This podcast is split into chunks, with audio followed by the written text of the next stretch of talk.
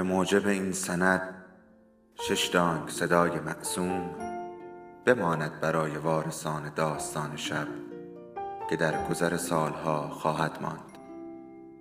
ارادتمند داستان شب.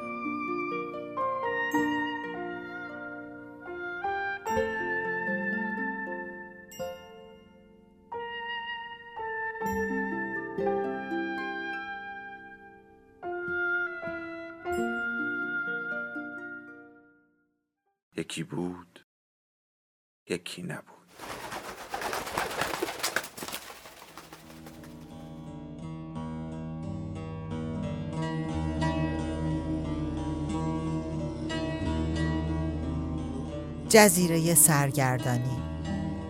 نویسنده سیمین دانشور. فصل نوزدهم.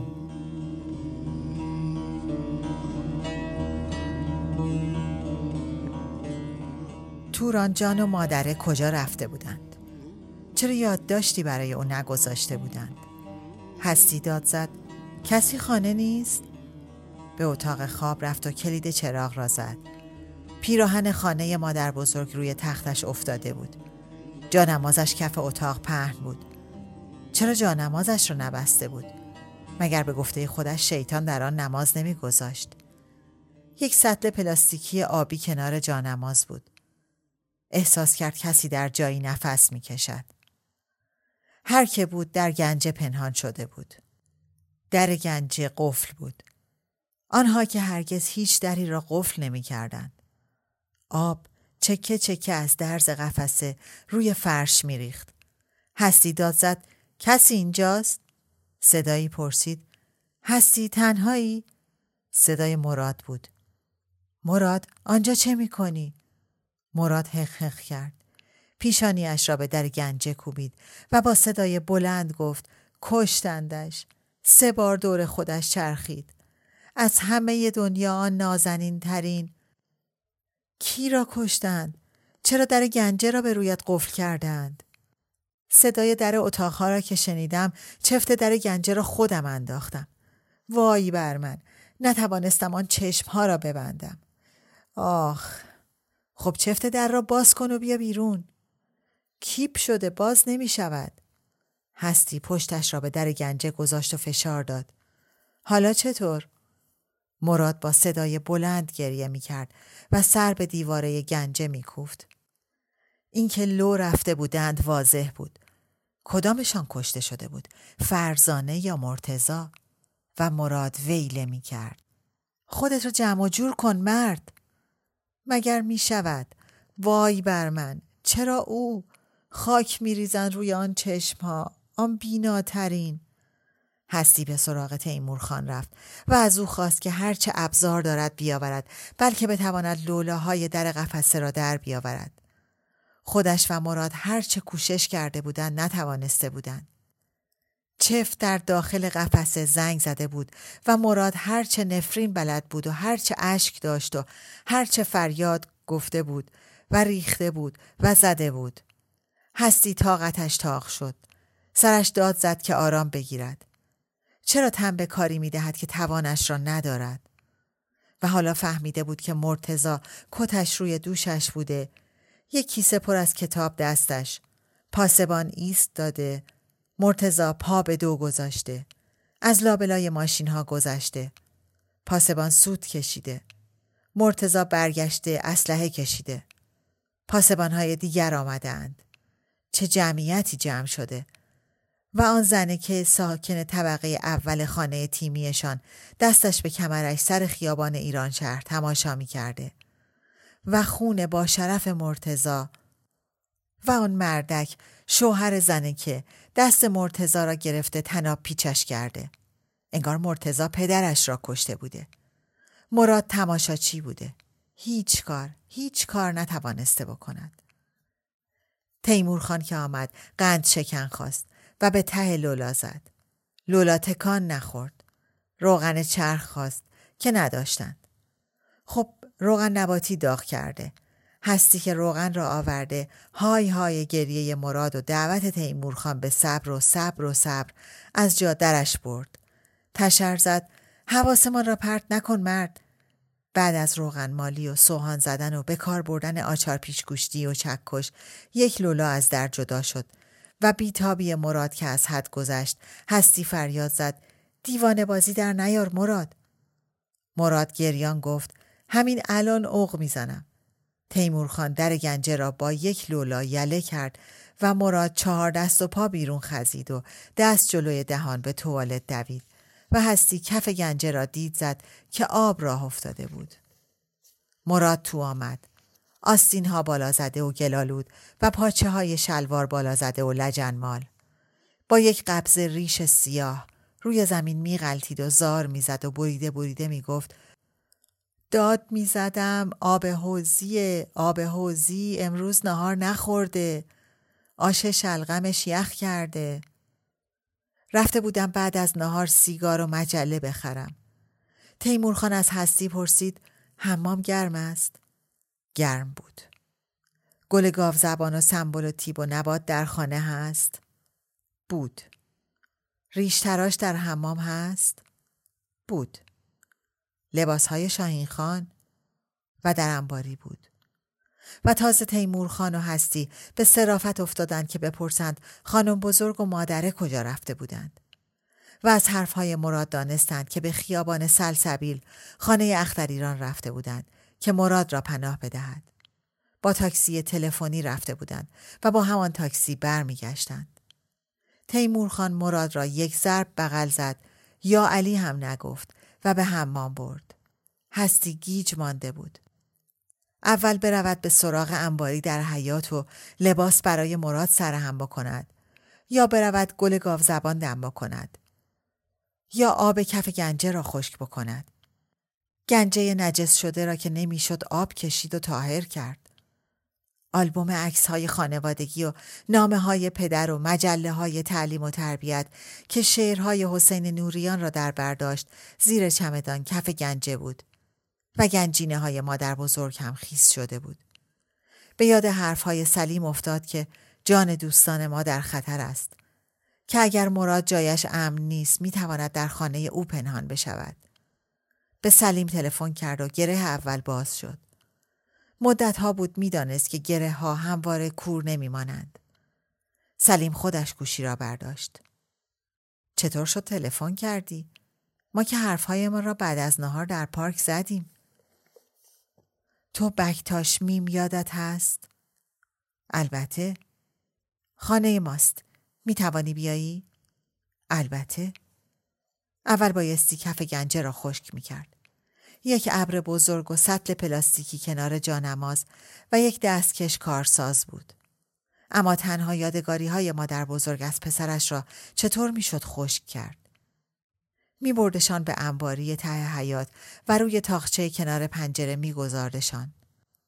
حدس می‌زد پس از کشته شدن مرتزا مراد با سطل پلاستیکی به صورت آبحوزی دور کوچه ها گشته و خود را به خانه آنها رسانده.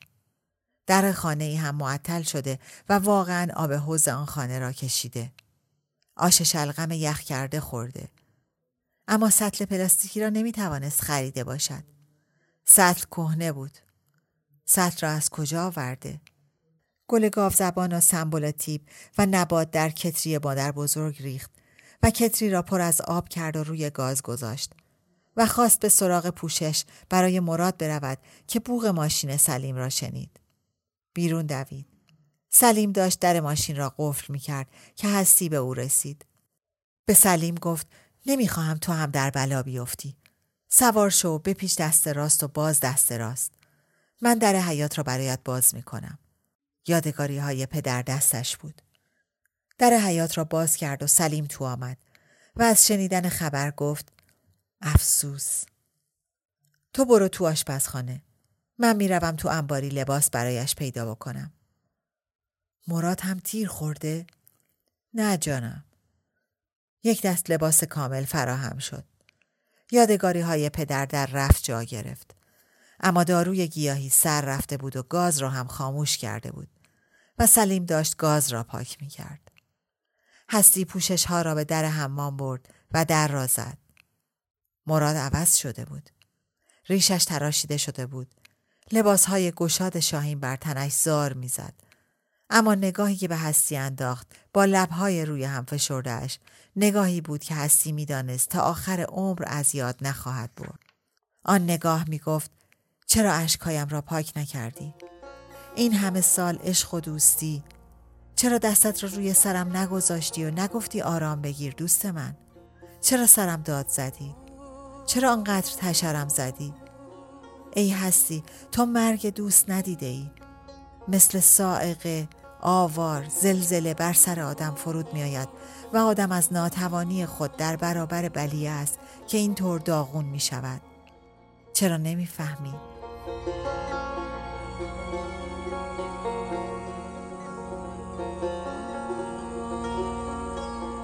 تیمور خان داشت لنگه در قفسه را به جای خود میگذاشت. سلیم با چهار تا لیوان معجونی که از آنها بخار آرامش برمیخواست در یک سینی به اتاق خواب آمد. مراد جلوی جانماز مادر بزرگ دو زانو نشسته بود و پیشانیش بر مهر گذاشته بود. هستی روی تخت نشسته بود. مبهوت. و تازه شاید از نگاه پرشکوه مراد پی به عمق فاجعه برده بود. سلیم سینی را روی تخت کنار مانتوی هستی گذاشت و روسری هستی را که پشت سرش افتاده بود به سرش کشید. به سراغ مراد رفت و دست روی شانهش گذاشت. مراد پا شد. همدیگر را در آغوش گرفتند و مراد سرش را به قلب سلیم تکیه داد و اشکهای سلیم روی موهای مراد فرو می ریخت. آیا دل هستی از سنگ بود که اشک راهش را گم کرده بود؟ یک بار سلیم به او گفته بود گاهی فکر می کنم شما زن بیرحمی هستید. آیا واقعا بیرحم بود؟ چرا اشک نمی آمد؟ چرا به دوستی مردانه آنها حسد می برد؟ چرا ادراک دوستی مردانه از سرش زیاد بود؟ سلیم گفت برویم تو تالار اینجا خیلی سر و صدا است هستی سینی معجون را برداشت دنبال آنها که دست در دست داشتند به تالار رفت سلیم یکی از لیوانها را برداشت و سعی کرد به خورد مراد بدهد می گفت برادر همین است دیگر چه کار می توانی بکنی؟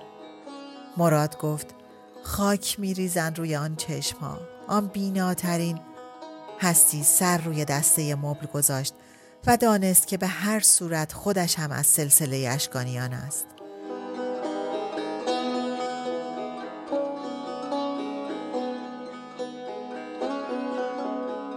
سلیم سر هستی را بلند کرد. لیوان در دست گفت بخور خانم. تیمور خان به تالار آمد و روی نیم تخت نشست. مراد گفت خسته نباشی برادر.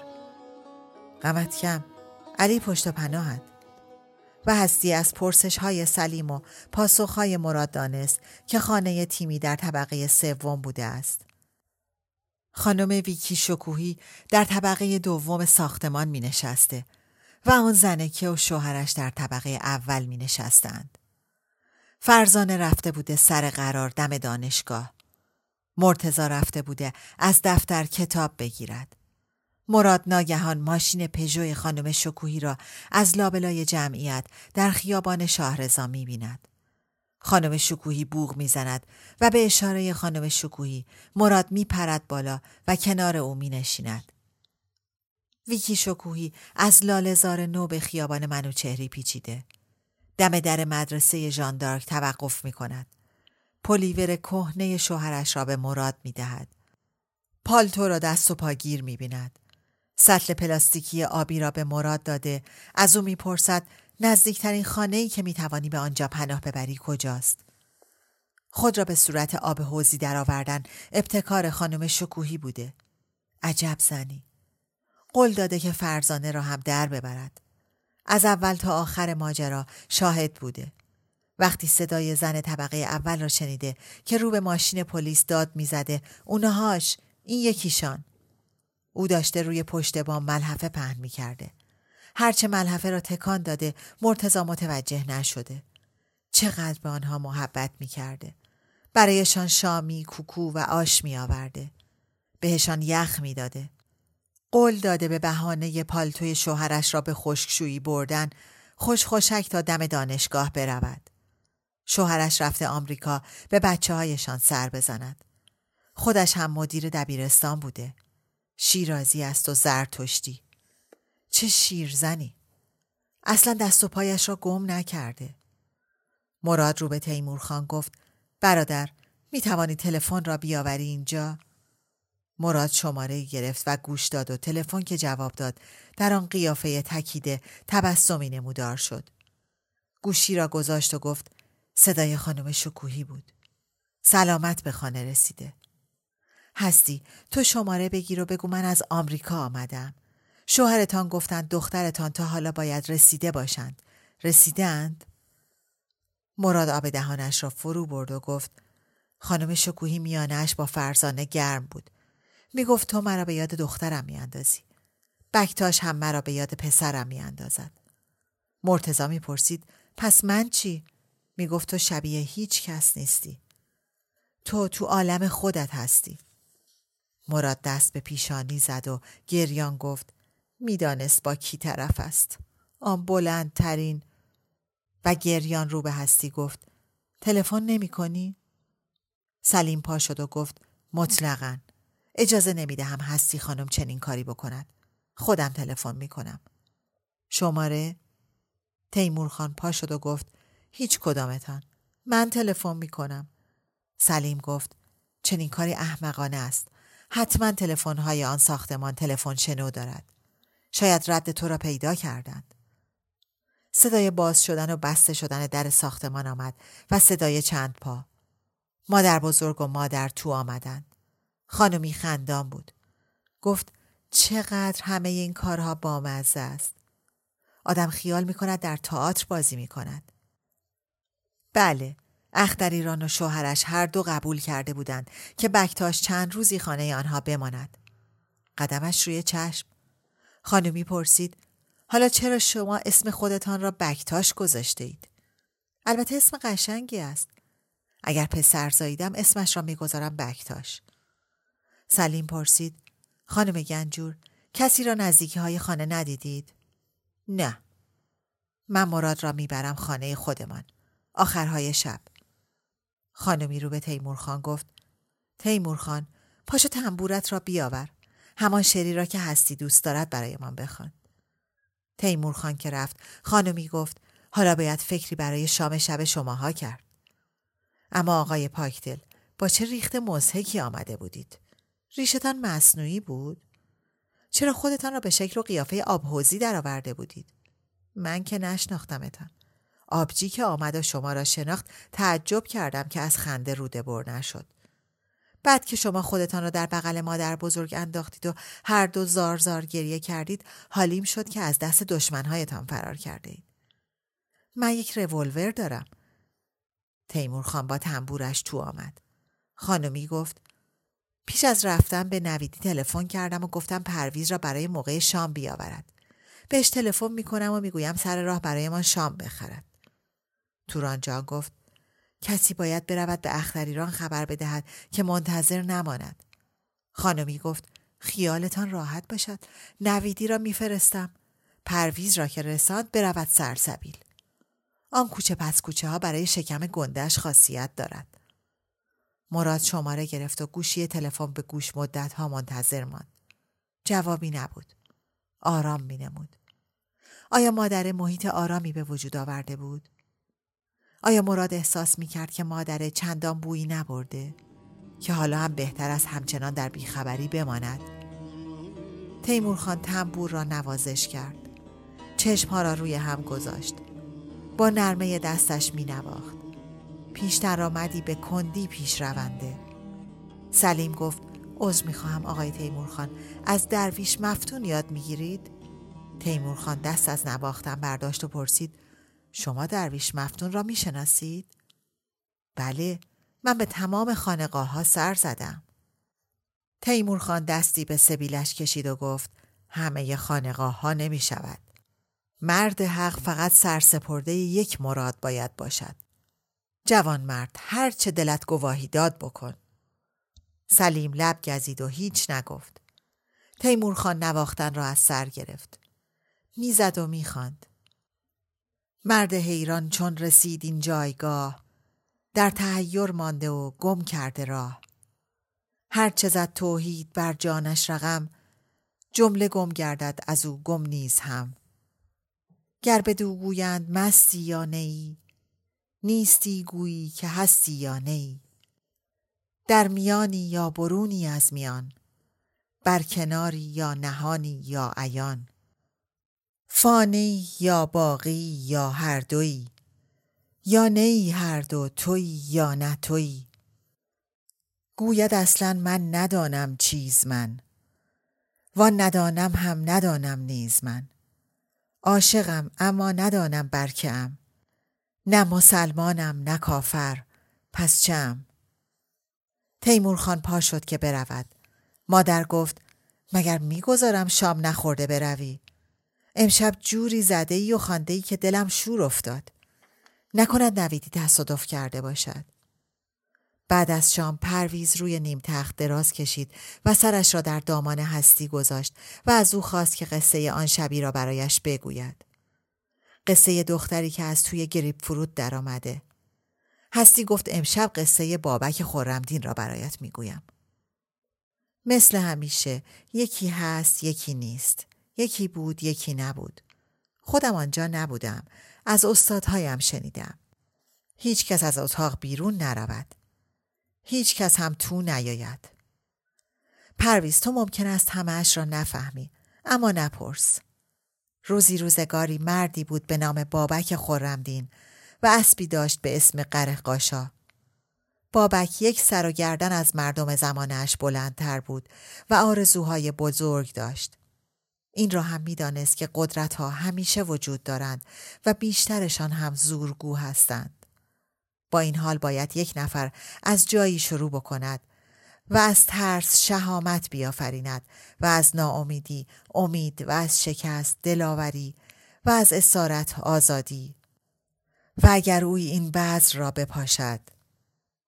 از صدای تنفس منظم پرویز هستی دانست که خوابش برده است. گفت بقیهش باشد برای شب دیگر.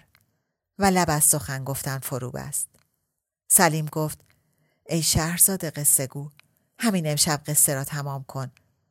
و مراد گفت هستی بگو. نویدی به اشاره مادر به سراغ پرویز آمد و نغزد که هستی خانم اول قصه گفت هیچ کس بیرون نرود. مادره گفت تو کار خودت رو بکن. هستی دنباله قصه را گرفت. بابک آرزو داشت مردم هموطنش را که اسیر ظلم خلیفه بغداد بودند آزاد کند. خلیفه دلش از کینه بابک لبریز شد و با خود گفت کاری کنم که هیچ تنابنده در قلب من هوس آزادی به سرش نزند. بابک را به بارگاه خلافت آوردند و خلیفه لباس غضب پوشید و دستور داد بند از بندش جدا کنند. اول یک دستش را بریدند و بابک دست دیگرش را زیر خونها می گرفت و به صورتش می مالید تا در برابر دشمنان زرد روی نکند. بابک کشته شد. قاتلش سوار قره قاشا شد. اسب او را برداشت و چهار نل تاخت و تاخت تا رسید به سبلان. او را جوری به سبلان کوفت که تکه تکه شد. اما بشنوید از قرقاشا که از قصه بابک آنقدر اشک ریخت تا استخر آتگلی پر آب شد و قرقاشا خودش را در اشکهایش غرق کرد. مردم تبریز هنوز که هنوز است شبهای جمعه دور استخر جمع می شوند. بلکه اسب رستاخیز کند و بابک هم سوارش بشود. مراد آه کشید. مرتزا برادر بابک بود. توران جان خواند درخت کهنم سال صد هزاره دلم از گرم و سرد باکی نداره بزد تیشه به جونم این جدایی نمی میره درخت تا ریشه داره. تیمور خان تنبور را نوازش کرد و گفت علی جانم جان.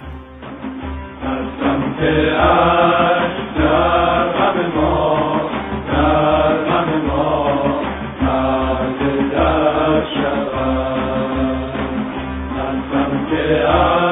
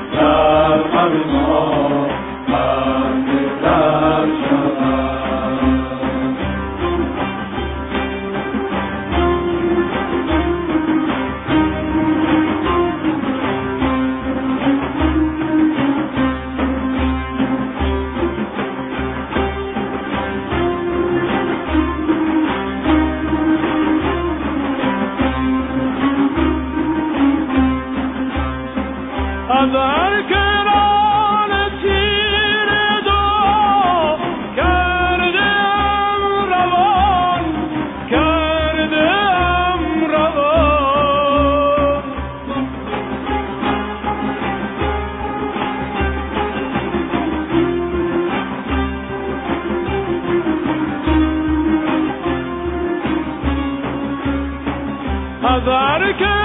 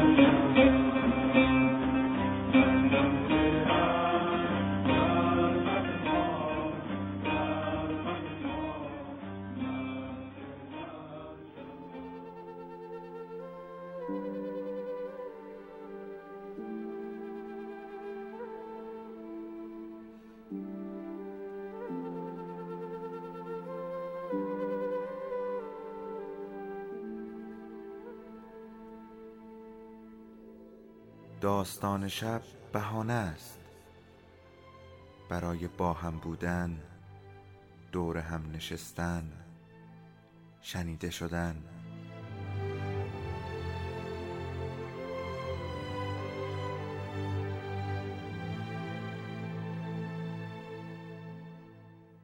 صدای افسانه ها رو میشنویم